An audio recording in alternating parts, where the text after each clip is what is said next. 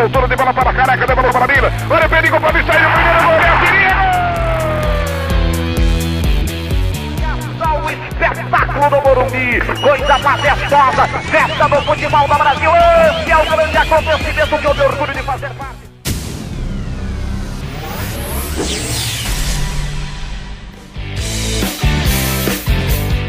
Dividida.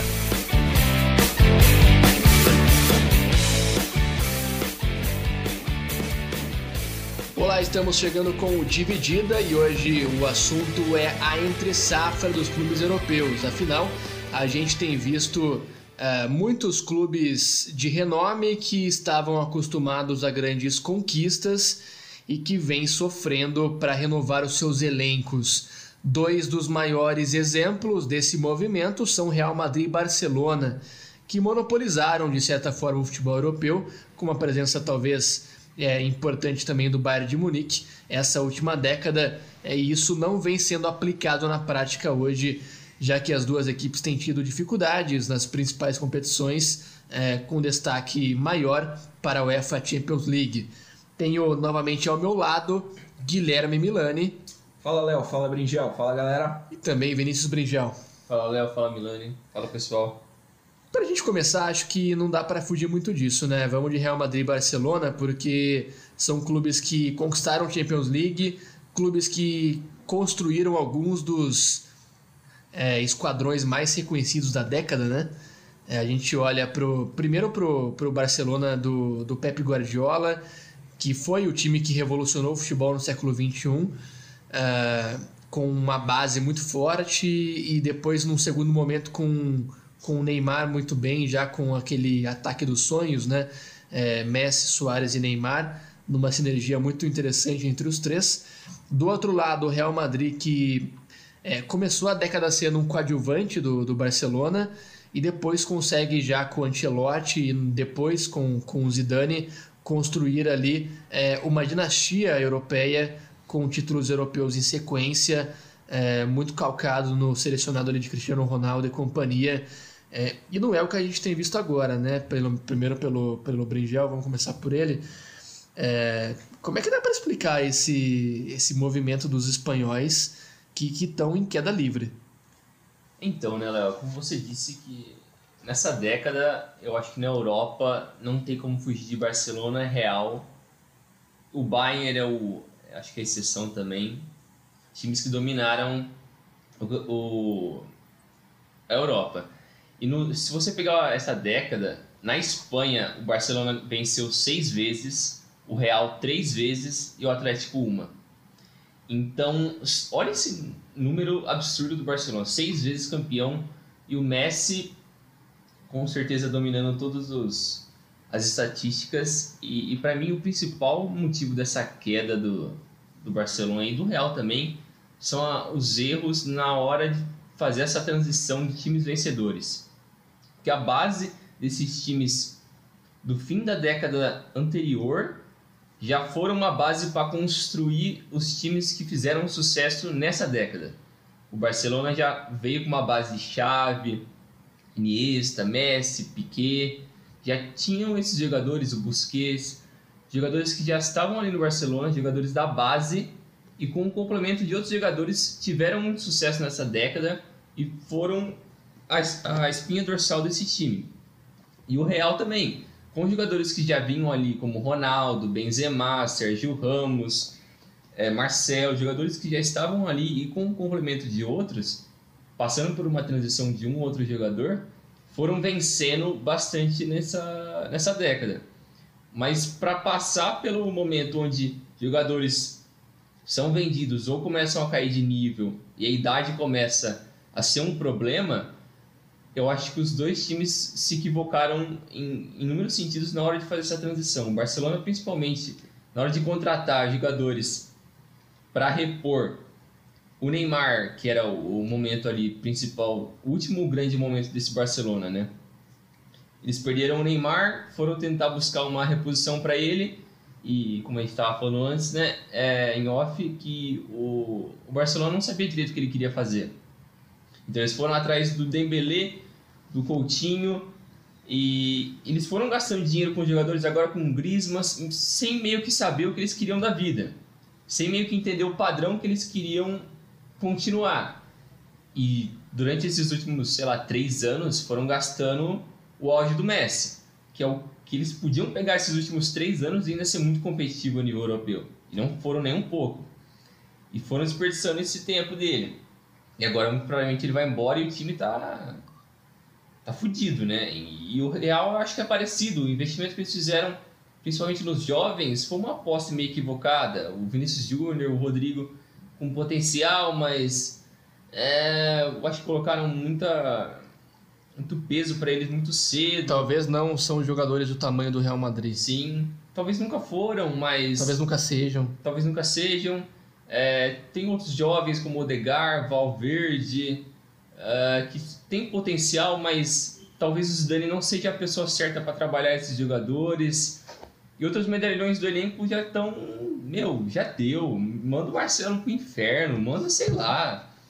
O Benzema é bom jogador, mas também ele não pode ser o cara sozinho ali. O Modric também, pelo amor de Deus. O Varane faz temporadas muito ruins. Eu acho que tá difícil para os dois ali da Espanha. Só para trazer o seu dado aí, a nível europeu, desde 2010, num recorte de 10 anos, em 6 deles, o campeão do ano foi espanhol. 6 deles da Champions League, né? Da Champions League. Isso aí na Europa League também. O Real Madrid teve 4 títulos, o Barcelona teve outros 3 títulos conquistados, outros 2 na verdade. Então isso diz muito sobre a força que os dois tiveram na Europa, e eu acho que passa um pouco. Eu acho que o caso do Barcelona ele é um pouco mais emblemático.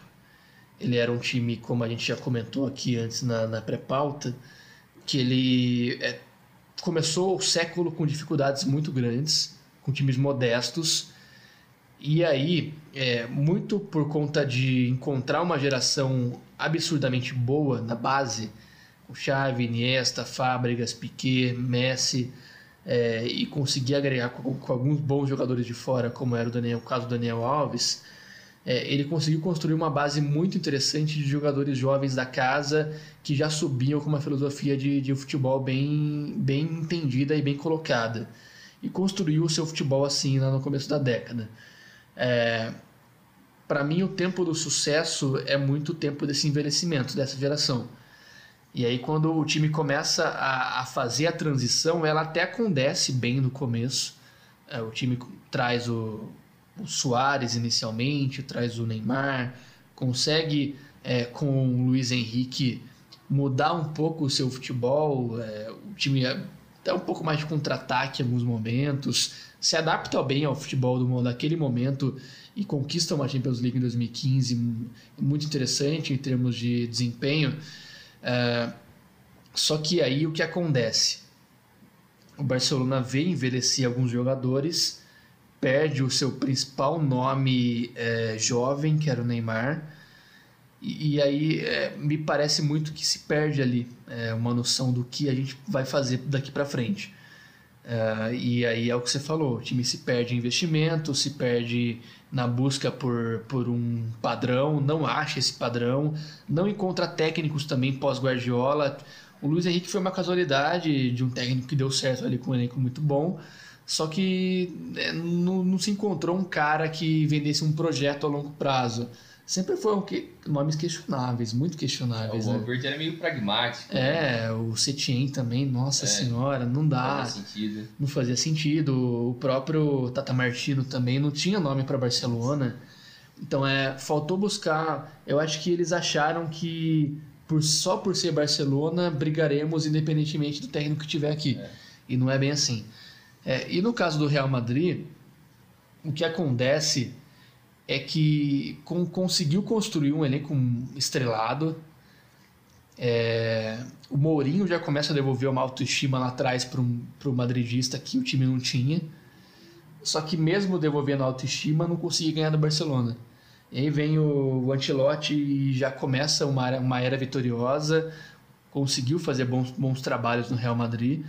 Do que ele capenga um pouco, traz o Zidane, que para mim o mérito dele é reunir o vestiário de jogadores muito bons que funcionavam praticamente no automático, só que precisava ainda de um vestiário um pouco mais forte. Ele era boleiro, sabe muito bem como conduzir um elenco.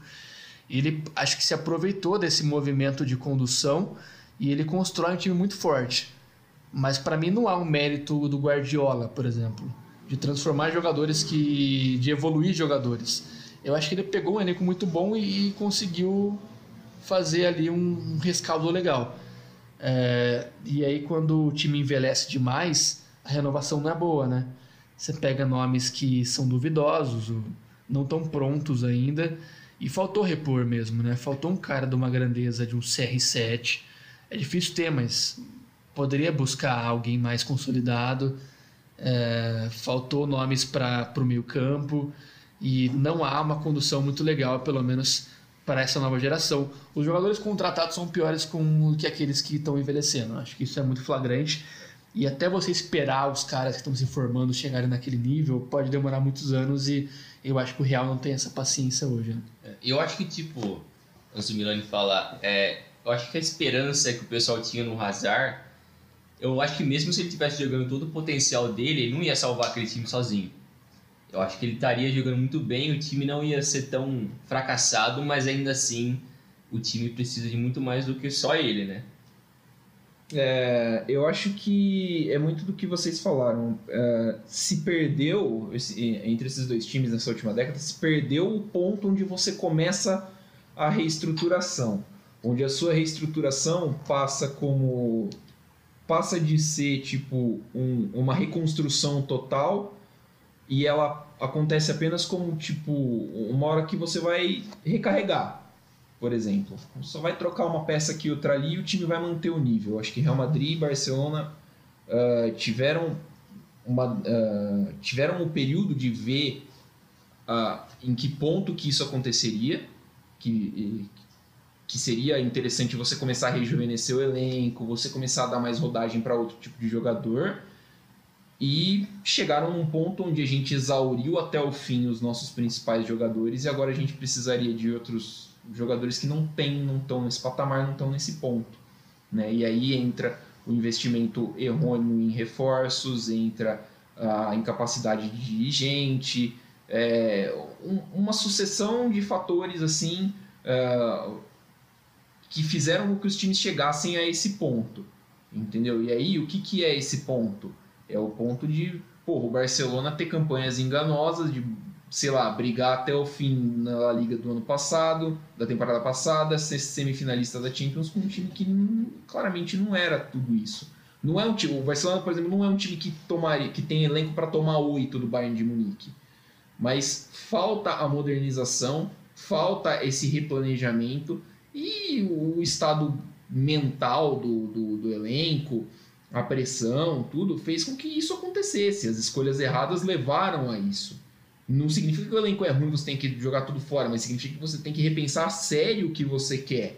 A mesma coisa acontece com o Real Madrid, que não tomou 8, mas assim, passou longe de chegar, por exemplo, numa fase mais aguda da Champions League, foi eliminado pelo Manchester City, se não estou enganado, né?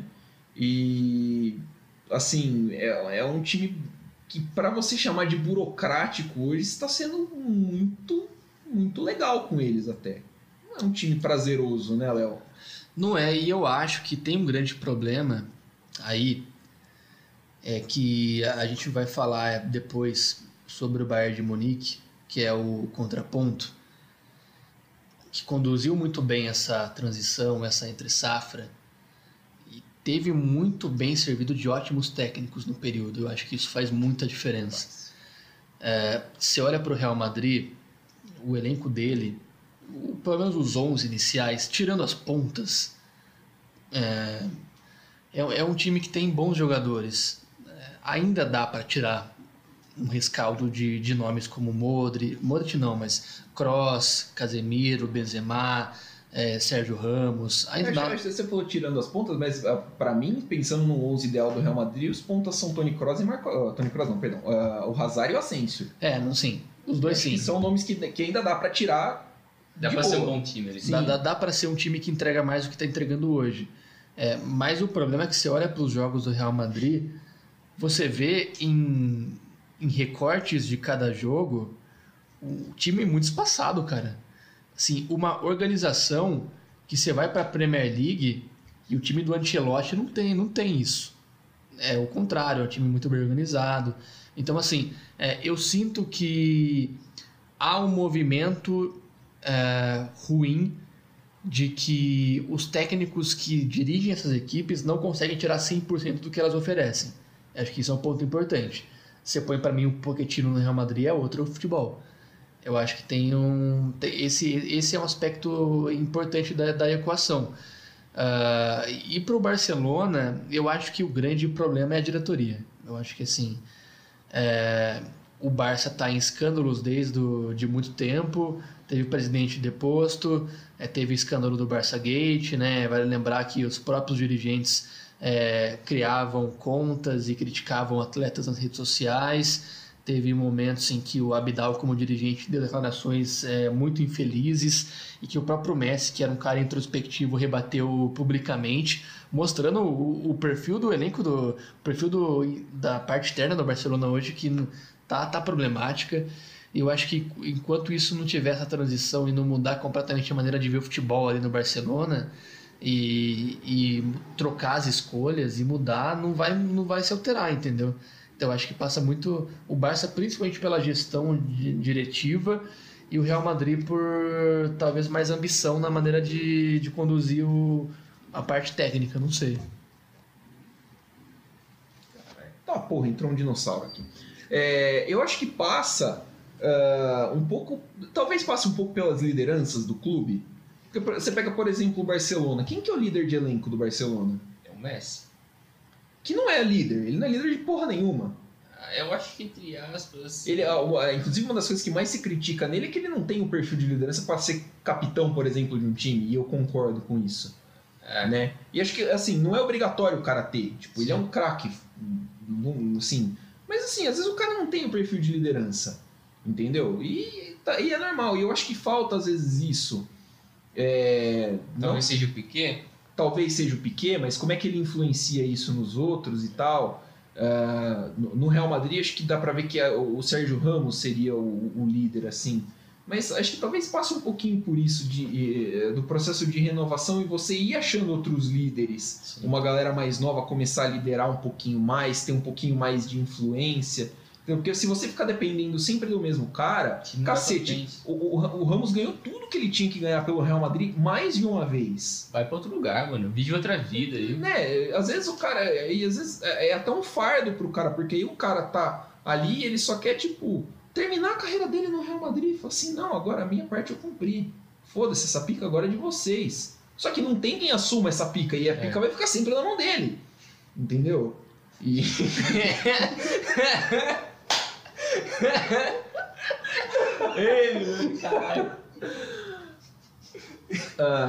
mas vai ficar sempre na mão dele.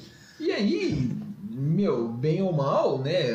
Muda a relação com outros jogadores, muda com o Piqué mesmo também. Não sei, não me passa esse perfil de que vai chegar e vai poder cobrar o cara assim, ou vamos jogar bola, vamos, tá na hora da gente acordar. Sei lá, catar o cara pelo ombro, dar um chacoalhão, viu? Chegar num dirigente do clube e falar assim, viu, a gente precisa de gente assim. Não, o perfil do Piqué, você percebe que é assim, não, se precisar, se eu estiver atrapalhando, eu saio. Meu, peraí, né? Não é bem assim, sabe? Não sei. Eu acho que passa, no caso do Barcelona, mais pela ausência de outros líderes técnicos. Também. Os líderes técnicos que tinham dessa década, todos... entrar em decadência ou for embora, né? Pra mim é muito flagrante o que o Barça começa a decair quando ele perde primeiro Xavi e depois Iniesta. Sim. É que o Messi é tão grande que ele conseguiu ofuscar, mas assim... E ele conseguiu salvar o time mesmo depois deles irem embora. Mas os dois são figuras extremamente grandes no vestiário... e na gestão do time como um todo, e também até na maneira do Messi se comportar em campo, né? Você vê o Messi hoje, é desesperador, porque ele a bola não chega, o time faz uma transição meio lenta, e aí o Messi vem buscar a bola do Busquets. O Messi não precisa pegar a bola aqui atrás. Você tem que ter esse cara mais perto da última faixa de campo possível, para ele decidir em curto espaço, que é o que ele sabe fazer, de melhor. Então acho que assim, o Barcelona perdeu e tentou Vidal, tentou Arthur, tentou uma série de... tentando Pjanic agora, uma série de jogadores que, assim, desculpa, mas nem se nascer de novo vai chegar perto do nível de Xavi e Iniesta. Então encontrar nomes nesse nível e com identificação com o clube é difícil. Eu acho que esse é o principal problema pra mim. É o Barcelona não sair do barcelonismo. Ele fica preso nessa ideia do Cruyffismo, que eles têm que ser para sempre isso. Tanto que você disse que o Xavi tinha uma identidade muito grande dentro do vestiário, que eles queriam trazer o cara de volta como técnico agora, de tudo quanto é jeito, para ele tentar salvar esse elenco, para dar mais uma sobrevida ali para os caras que estão nos últimos anos.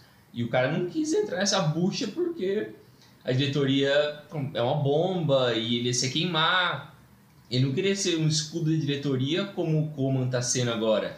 E ele também não ia jogar, né? Não sei até que ponto ele é bom técnico ou não. Então, é difícil saber, né? É um risco muito grande. Mas eu acho que o que mais falta no Barcelona é essa humildade de reconhecer, esse estilo para agora não tá mais dando. Vamos tentar adaptar com jogadores de outro estilo, como Griezmann, Coutinho, que não são barcelonismo, eles são mais diretos, mais verticais. E parece que não querem desistir disso, né? E eu acho que tem essa resistência por parte dos caras do elenco também. Eu acho que assim, passa também, que nem você falou, passa por diretoria, né? E acho que é a hora que a bomba estoura na mão deles. Porque assim, se não deu certo, se você não consegue achar um cara que jogue como o Xavi e o Iniesta, você precisa ter alguém no comando técnico da equipe que vai falar assim, então, já que não dá assim, nós vamos tentar assim, igual o Benito já falou, nós vamos tentar de outro jeito e eu preciso de jogadores assim. Então, nós vamos jogar bola assim. Ah, mas não é... Então, irmão, você não reclama a hora que dá errado. Você bota lá o Rick Puig lá com 35 quilos de primeiro volante, que ele vai ser engolido todo o jogo. Não é problema meu. Mas é isso, né? A gestão que quem tá montando é o Koeman. Tem capacidade? Eu acho que tem. Entendeu? Para esse nível de exigência, entendeu? É você entender que, tipo, se você não tem assim, Xavi e Iniesta são talentos geracionais. Sim. Quando você vai achar outro cara? Quer dizer, se tinha um cara que tinha tudo para ser um sucessor natural, pelo menos um deles, que era o Thiago, né? Só que ele foi rifado e agora, irmão, sente e chora, porque o cara já tá lá na Inglaterra, né? Ah, vai tentar repatriar o cara, tal, e aí, tal e coisa, mas assim, já foi. Você podia ter feito uma transição melhor, entendeu? Podia ter sido melhor pensado que isso. Então, é um pouquinho dessa ação, é um pouquinho da outra ação que acaba arrastando o clube para esse período em que a gente acaba desacostumado de ver, né? Que nem você falou, putz, a gente tá acostumado a ver o Barcelona lá em cima. O Barcelona era garantido pelo menos semifinal de Champions League, ano sim, ano também. Eu vou dizer, por quantos anos seguidos, o jogo que a gente mais esperou no futebol mundial foi um duelo Real Madrid versus Barcelona numa semi de Champions, numa quartas, numas oitavas, enfim. No espanhol também. No espanhol também. Copa do Rei. Cara, eu sinto falta disso. É óbvio que a Premier League é muito legal, eu gosto bastante, a Bundesliga também, mas eu sinto falta de chegar, tipo, num domingão à tarde, numa quarta-feira à tarde, e falar, cara, hoje vai ter Real Madrid e Barcelona, os dois times na melhor geração possível, com Cristiano Ronaldo e Messi duelando. Eu acho que assim, é uma marca para a história do futebol, os dois times concomitantemente com os melhores do mundo, disputando títulos importantes, e faz muita falta isso hoje, né? É esse tipo de confronto, esse tipo de rivalidade dos dois ao mesmo tempo bem, né? O que eu sinto saudade bastante dessa época era quando tinha Mourinho e Guardiola. Também. Era só treta, sim, só porrada, era ótimo, era super...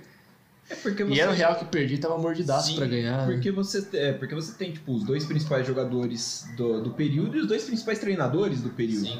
Né? Então, tipo, a gente foi acostumado nesses últimos anos com essa grandeza e os caras não souberam a hora de que assim, quando a geração acaba, você precisa dar um passo para trás. Ou você dá um passo para trás por conta própria, ou você dá 20 para trás forçado. Sim, que é o que está acontecendo. É. Entendeu? E eu quero falar agora de dois times mais intermediários nessa questão de entre safra. Não são casos tão flagrantes quanto o Real Madrid e Barcelona, mas também se encaixam em algum nível também numa entre safra, que são os exemplos de Juventus e Manchester City.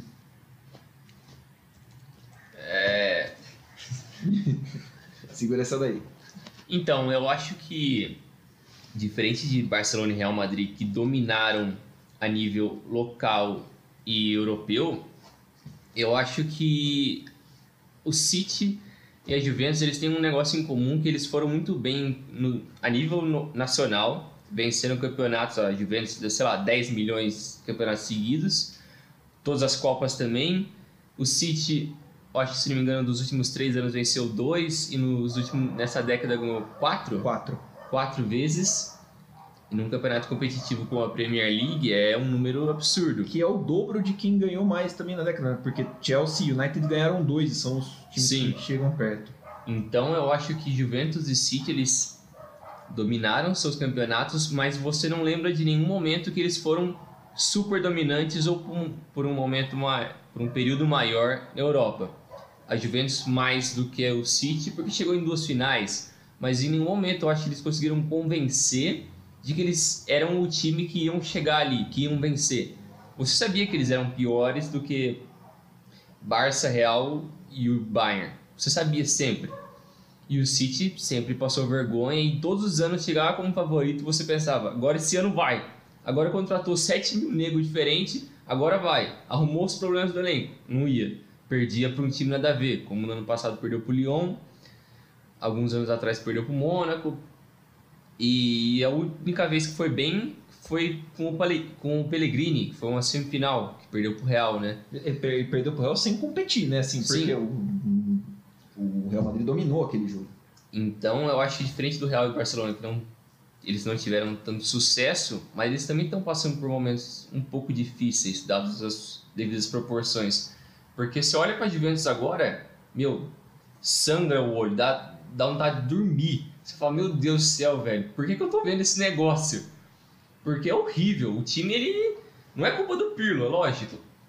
Colocaram ele ali e ele tá aceitando a bucha. É o primeiro ano de um cara sem experiência, com um time que venceu muito, mas passando por um período de transição, com vários jogadores indo embora, e os que vieram de graça, que todo mundo elogiava a Juventus por fazer isso, muitos deles não deram certo. E o time é basicamente empurrar a bola pro Ronaldo e se vira aí, dá um jeito. O City, eu acho que até faz um trabalho melhor do que isso. Só que tá muito inconsistente, tem muitas lesões, e o Guardiola não consegue resolver esse problema da defesa. O cara tem todo o dinheiro do Oriente Médio, o cara tem, muito dinheiro e só faz bosta. Parece, parece Palmeiras de uns anos atrás, pediram no cu. Mas... Milani não entendeu. Mas eu acho que, diferente do Barcelona e Real Madrid, eles se encaixam em outro patamar, mas também estão passando por momentos um pouco difíceis. Só para... Você tinha falado das campanhas do City na Champions League, né? O City foi eliminado pelo Lyon nas quartas de final em 2019-20. Em 18-19 caiu para o Tottenham nas quartas, em 17-18 caiu para o Liverpool nas quartas, e em 16-17 caiu para o Mônaco nas oitavas. Não é um retrospecto assim glorioso, né? Todos esses anos com Guardiola, né? Acho que sim, 16-17 foi o primeiro do Guardiola, né? Mas acho que assim, tanto a Juventus quanto o City, eles estão num estágio diferente de Real Madrid e Barcelona, que eu acho que eles estão no estágio que eles estão dando um passo para trás para continuar e diminuir essa entre-safra ao máximo que der, né? O elenco do Manchester City é bom pra cacete, pô. Tem aqui uma mudança ou outra que precisa ser feita e tal, mas é um elenco bom pra cacete. O principal problema para mim são as laterais. Não dá para um time no ano de 2020 depois de Cristo considerar o Kyle Walker como uma opção viável. né? Mas Zinchenko, Mendy, o Zinchenko, sei lá eu, né? O que ele é? Ele é meia, ele é lateral, ele é o que, sabe? Então, tipo, a Juventus, eu vejo assim, o jogo contra o Barcelona no Camp Nou, que foi 3-0, foi um jogo muito bom da Juventus. Deu pra perceber que a Juventus conseguiu, talvez tenha conseguido ver o que o Bayern fez de interessante naquele 8-2 e conseguir aplicar. Agora, a janela da Juventus está fechando, porque assim, a janela da Juventus a gente mede pelo Cristiano Ronaldo. É a janela do cara, né? Assim, você precisa, com o cara no elenco, você precisa chegar longe, você precisa ser consistente. Vai conseguir? É outra coisa. Entendeu? Ele, se não ganhar a Champions esse ano, ele vai ter paciência para ficar mais um? Tem gente ventilando que ele tá indo para jogar no United. É um tiro no pé, mas enfim, né? Porque eu não sei se o United tem muito mais competência para jogar uma Champions do que a Juventus teria hoje. Mas assim, eu vejo que são times que estão passando por um processo de reestruturamento, de transição de geração, mas que estão trabalhando para não chegar no nível que Barcelona e Real Madrid estão hoje. Eu acho que tem uma questão importante que diferencia os dois, que localmente ainda são times assim que conseguem excelentes campanhas. Assim, pelo menos ganha título. É, ganha troféu. Claro que, sei lá, o Real ganhou também, mas assim, é muito numa morosidade que você fala, putz, que ele chega, mas não chega. A Juventus ainda é competitiva, ganhou o último título italiano, claro que fez um ano abaixo, mas... também porque o elenco não é a mesma coisa, né? Você olha, por exemplo, para o ano de maior sucesso da Juventus, que foi 2014, que foi no ano que foi vice-campeã da Champions League e ganhou todos os outros títulos que disputou na temporada, tirando esse. O time era muito bem arrumado, né? Bonucci, Barzagli, Chiellini, o trio de zaga que dava muito certo, os três no auge. Dificilmente alguém passar pelos três. A trinca do meio campo lá também com o Marquísio, o Pirlo também jogando muito bem. Na frente o Tevez jogando um absurdo. Então, assim, a Juventus teve times muito mais arrumados do que tem hoje, né? Isso também ajuda jogadores em melhores momentos. Ainda vejo o time atual com algumas deficiências pelas pontas, bastante. O Cristiano é muito dependente do que ele faz ali dentro da área também. O Danilo tá tendo que ser zagueiro. O Danilo sendo zagueiro. A zaga da Juventus não é nem sombra do que foi há anos atrás. Isso faz muita diferença no italianão, principalmente. Então, assim, pra mim falta brilho. Falta brilho e falta encaixe. Sempre a Juventus se encaixou muito bem, né? Foi sempre uma coisa muito... eu sei que é uma expressão muito antiga, mas sempre deu muita liga, assim... E esse ano não tá muito bem, mas assim, também tem uma transição em andamento, jogadores mais jovens. O técnico é novo também, né? O técnico é novo, chegou essa temporada, que é o Pirlo, é a primeira experiência dele como técnico. Sim, no... Exatamente. Não é dele. A gente não sabe até que ponto ele vai virar ou não, tem isso também, mas assim, tem uma série de jogadores jovens surgindo que estão entrando agora. E há perspectiva, eu acho que esse é o ponto. Tá numa liga que tem condição de permanecer ganhando sempre. Quando você ganha, você gira dinheiro, você ganha parte comercial, e isso é importante. E no caso do City, é o que você falou, o elenco dos caras é muito bom, não perde para os outros da Inglaterra. Então, assim, eu acho que é só questão do Guardiola fazer o seu melhor trabalho em terras inglesas, que eu acho que ele não fez ainda, tá devendo ainda um pouco, acho. Claro que... Eu vou discordar, Léo. Também acho que... Eu vou discordar, porque assim, a temporada que ele bateu o recorde de pontos, que foi um absurdo, ele ganhou o campeonato com 1,5 km de distância pro segundo. Eu acho que assim, é justo a gente cobrar ele que ele entregue mais na Champions League. Não, mas é isso, eu não falo não só do inglês, mas assim, quando você pega um técnico do nível dele, da marca dele, com o elenco que ele tem, você espera, desculpa a expressão, mas é um ano que ele come o cu de todo mundo. Isso aconteceu com ele no Barcelona. Isso aconteceu com o Real Madrid, isso aconteceu com o Liverpool, isso não aconteceu com o City ainda, nesse nível de desempenho. Então, a gente ainda está esperando o ano que o City vai papar tudo. E esse ano não aconteceu ainda. Eu acho que ele tem elenco para isso, basta... Mas você acha que não chegou nesse nível por conta do Guardiola ou porque falta um cara que vai mudar tudo?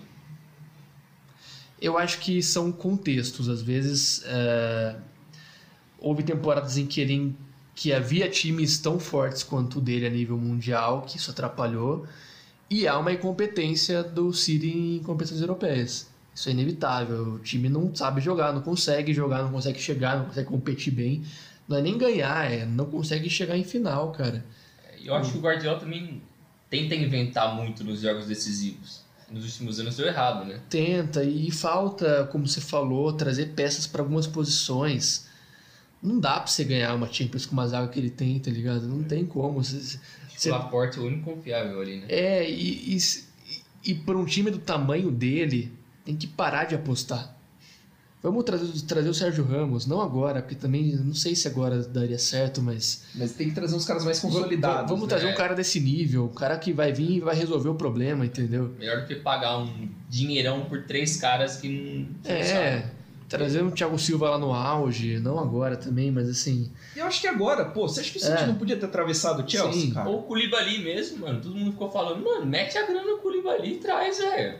É que assim, que nem eu falei, eu acho que o principal problema são os laterais, né, pro City. Mas também... Mas você não tem um mercado forte de lateral. É. Tanto que você tem muita gente apostando no jogar com os três zagueiros, jogar com alas e tudo mais, porque você não tem lateral, principalmente lateral direito, você não tem um mercado quente assim, entendeu? Pra lateral esquerda, porra, o Alex Telles era uma opção boa. O Tio, que seja, eu não gosto muito dele, mas o Tio, que seja... Muito. No Chelsea, porra, podia ter atravessado, sabe? É questão de... Que nem você falou, você contratar uns caras mais assim, que tem um nível mais forte pra jogar, do que você ficar apostando no... Que é o que o Real Madrid fez. É. O Real Madrid gastou quantos milhões? Pô, quase 80 milhões no Vinícius Júnior e no Rodrigo. Tem o Renier. E tem o Renier, que foi acho que mais 30. É. Vamos arredondar tudo isso daí para 100. Deve ter sido um pouquinho mais. Com 100 milhões, você trouxe 3 caras para o futuro do seu time, que são todos projetos futuros. Beleza, acho que é legal você fazer esse tipo de aposta, mas caralho, são 100 milhões que você podia ter reforçado seu elenco, né? E mesmo se você olhar para hoje, você acha que o Dani Ceballos não poderia ajudar o Real Madrid? Sim. O Dani Ceballos está emprestado para o Arsenal. Né? Então, o próprio James Rodrigues. O próprio James Rodrigues, que você deixou sair. Sabe? Será que você não podia ter achado uma alternativa para o ataque melhor que o Mariano? Entendeu? Cara, eu vou falar bosta, mas é uma bosta consciente. O Morata é melhor reserva do que o Mariano. Puta merda. Mas é, cara. Mas é triste se reconhecer isso. É. E o Morata hoje, ele é do Atlético de Madrid, tá emprestado para Juventus. Né? E ele tá jogando bem. O que é bizarro ele também. Ele tá jogando bem. Então, assim, acho que falta... Já que o City investe tanto, podia investir, assim, sabe? Gastar uma grana. Tem um dos caras que são os melhores laterais esquerdos do mundo hoje, que é do City, né? É do City o Angelino? O Angelino era do City. Então, assim... Perdeu, né? E aí, você não sabia que o cara jogava tudo isso, ou que ele podia jogar? Você não tem scout? Os caras sabem. Os caras sabem, porra. Você tem que ter um... Não tem essa, eu não sabia. Você sabia que ele tinha potencial. Que ele tem potencial de virar e tal. Você empresta, os 700 jogadores emprestados até desenvolver até certo ponto e o cara vai embora. Quer dizer, não faz muito sentido você deixar o cara sair. O Chelsea fazia muito isso no começo da década, né? O Piazon ainda do Chelsea, será? Tá, ó, 10 mil empréstimo. Pra quê? O Van Ginkel, eu lembro dele no... Lembra? No FM, velho. Nossa. Era um mito. Sim. Ele tá lá ainda, velho. Ele tá... Não, acho que ele é do PSV já. Agora ele é do PSV. Ele já deve ser fixo de lá. Tá passou pelo Milan.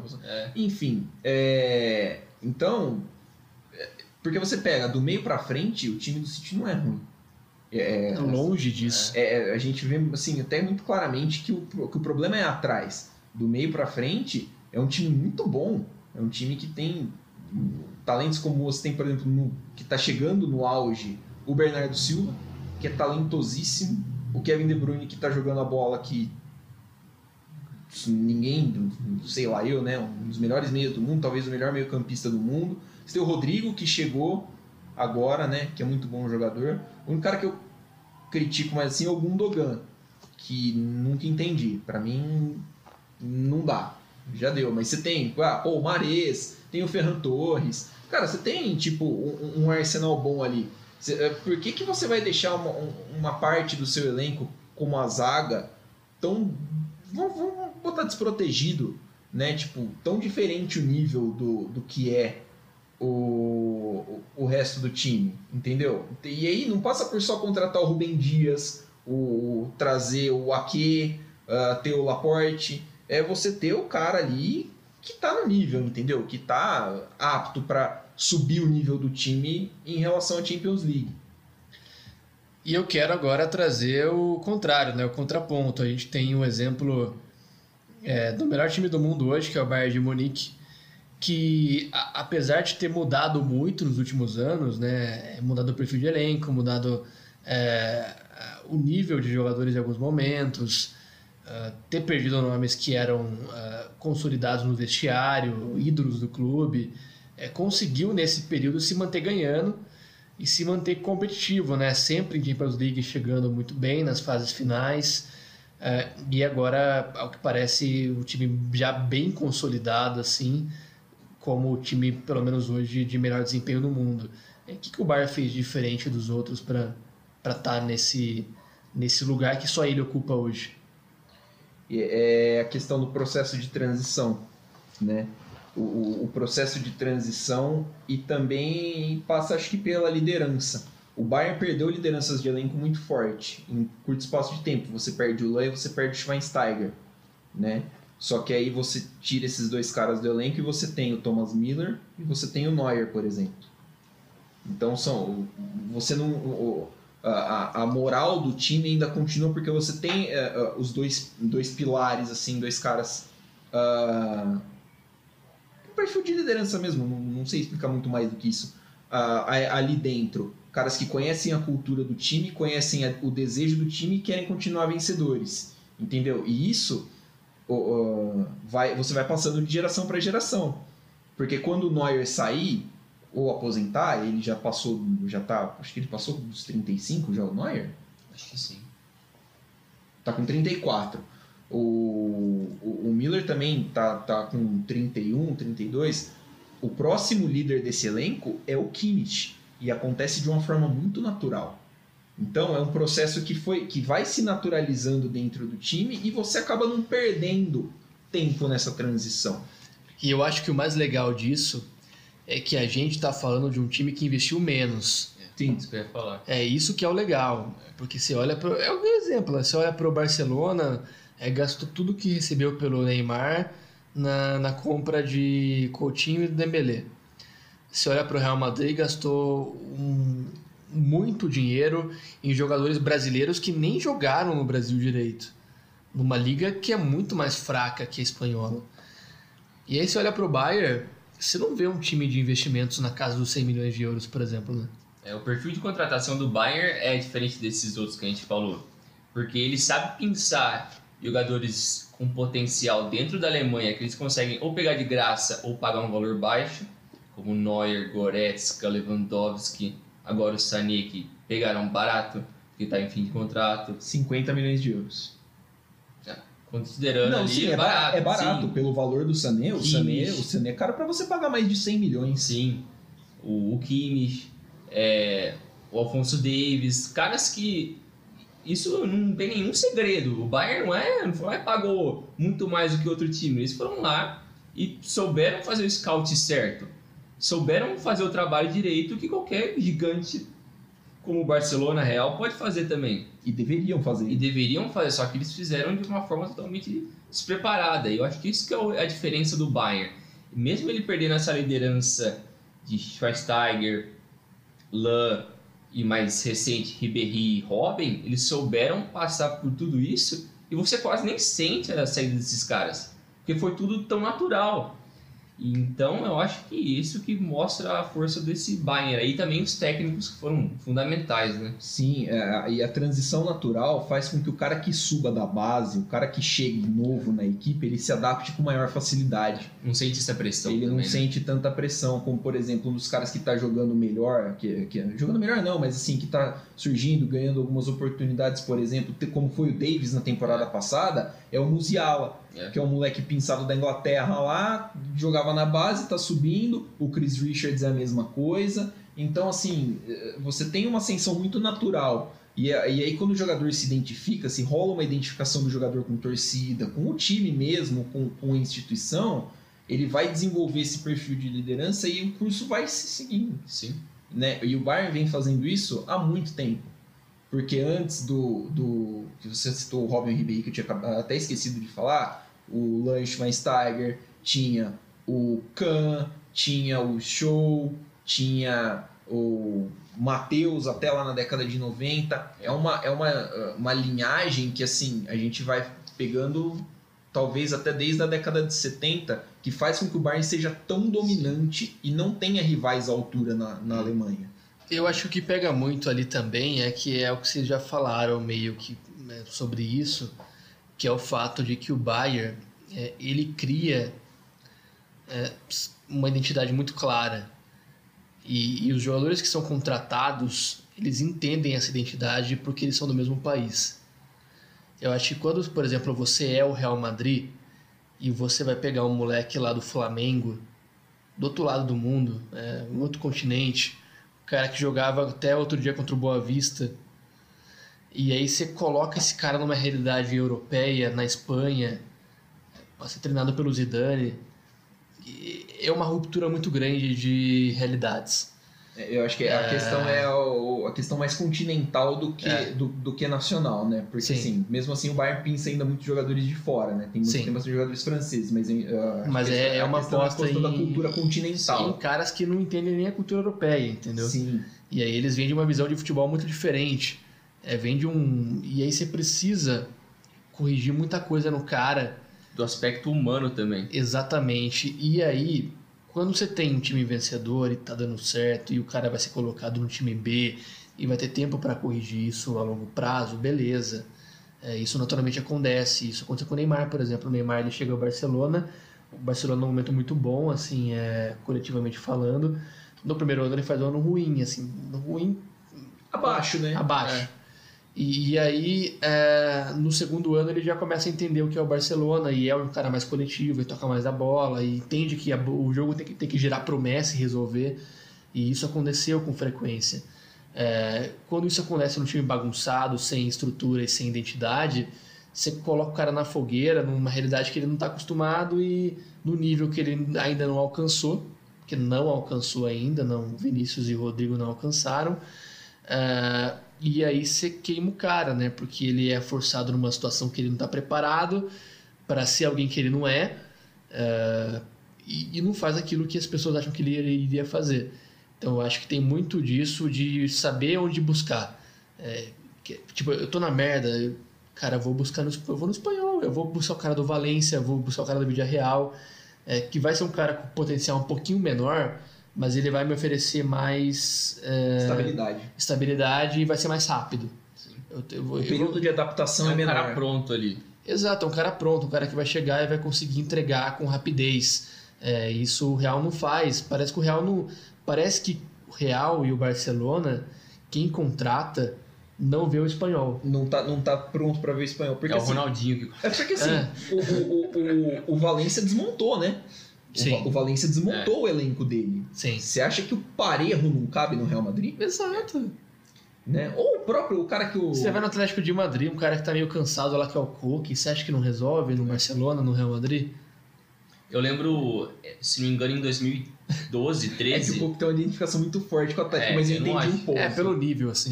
Mas assim, eu entendi um ponto. Eu não sei se foi o Rummenigge que falou ou foi outra pessoa, dirigente do Bayern, que depois de 2012... O Jupp Heynckes falou, eu quero esse cara. Falou do Javi Martínez. Aí o Rummenigge falou, é esse cara que vai fazer a gente ganhar a Champions? Ele falou, Então, beleza. Ele falou, pagou uma nota pra tirar ele do Bilbao. 30 milhões, se não me engano. Bateu o recorde da época. Transação mais cara. Do Bayern. E no ano seguinte foram lá e venceram. E isso mostra que o Bayern só age assim. Ele não quer gastar dinheiro. Ele só gasta quando ele precisa daquela posição certeira. Como ele gastou com o Lucas Hernandes. Que beleza, não deu tão certo assim, mas... Era um negócio certeiro, deu uma bala ali, o Pavard também, gastaram uma grana ali porque eles sabiam que eles precisavam daquela posição, daquele jogador.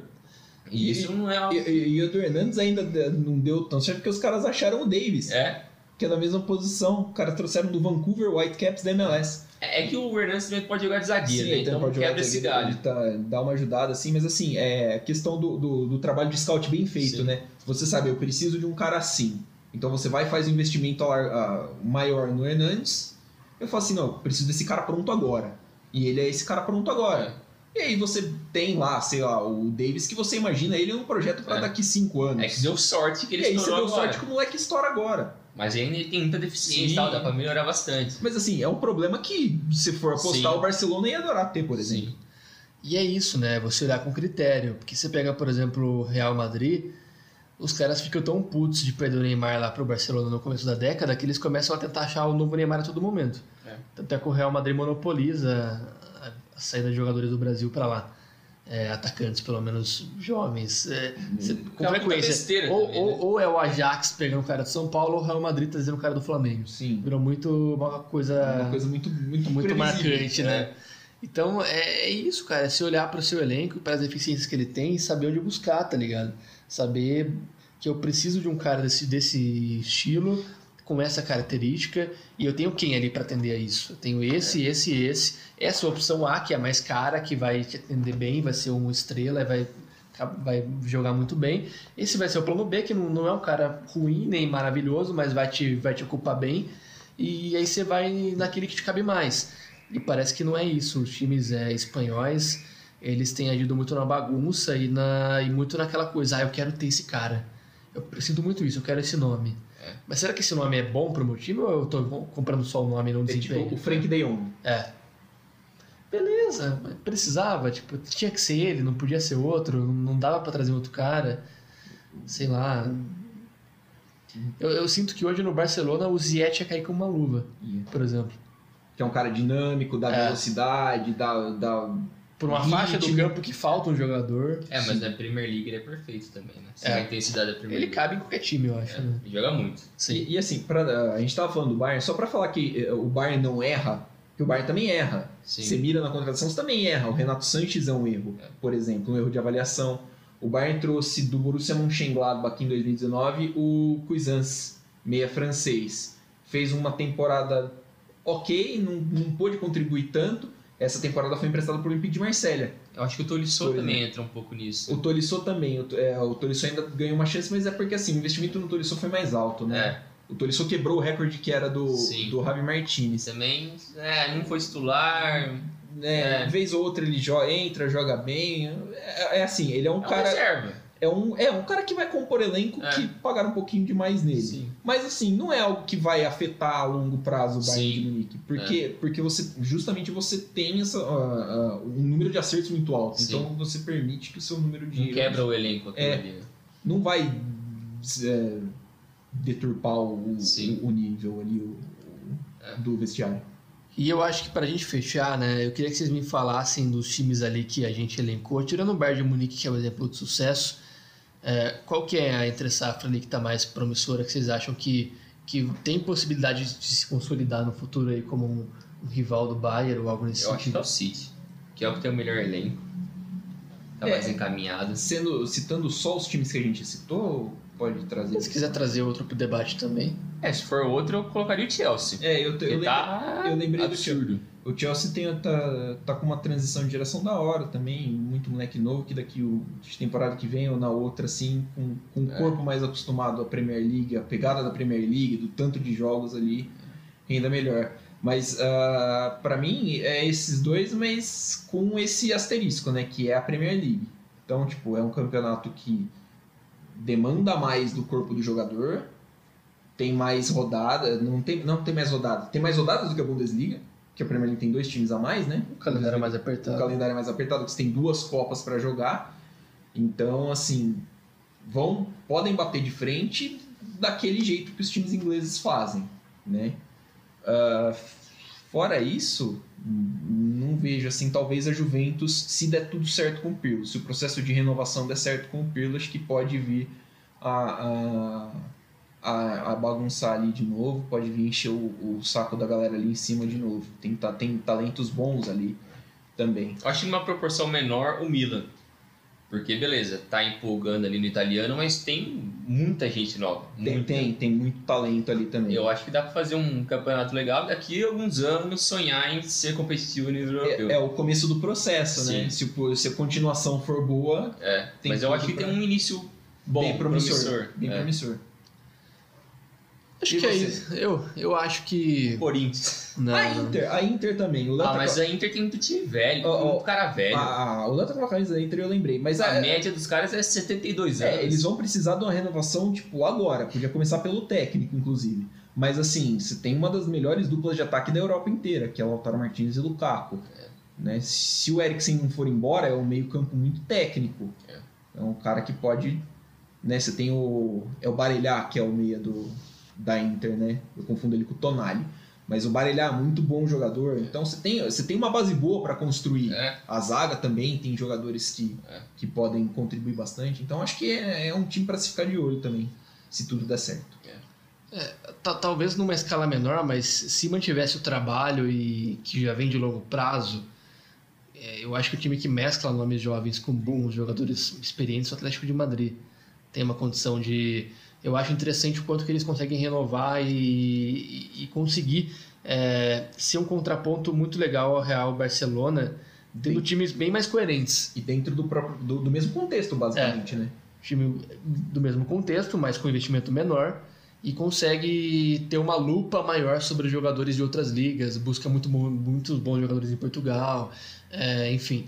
É um time que eu acho que, se tiver essa coerência e manter o trabalho, tem condição de se aproveitar dessa falta de organização de Real Barcelona e de repente começar a se inserir com mais frequência em levantar troféus. Mas aí depende de uma série de fatores que colocariam a equipe nessa situação, até da parte econômica também, que é muito importante.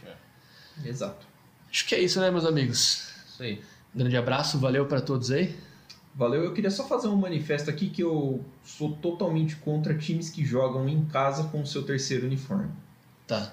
O terceiro uniforme é para ser jogado como alternativa para o uniforme de visitante. Em casa você joga com o seu uniforme principal. Fica aí o recado anotado. Fica aqui a minha revolta da semana, meu lado ranzinza falando mais alto. Valeu, galera, até mais, até a próxima. Valeu, galera, esse foi mais um episódio do podcast Dividida. Um grande abraço para você que nos ouviu, que teve essa paciência durante esses mais de 50 minutos da gente falando um pouquinho de merda, mas também alguns pontos interessantes aí para vocês. Espero que vocês gostem, que vocês estejam realmente gostando do podcast. Qualquer sugestão, dúvida, mande pra gente no Instagram, que o Milani vai falar. @divididapodcast. Eu acho que é lá pro 20º episódio eu vou decorar o nome do perfil do Instagram, mas enfim. É isso, porque a Dividida Podcast, né? Exatamente. O Twitter é a mesma coisa, @Dividida Podcast. Muito obrigado pela audiência de todos, um grande abraço e até a próxima. Fui.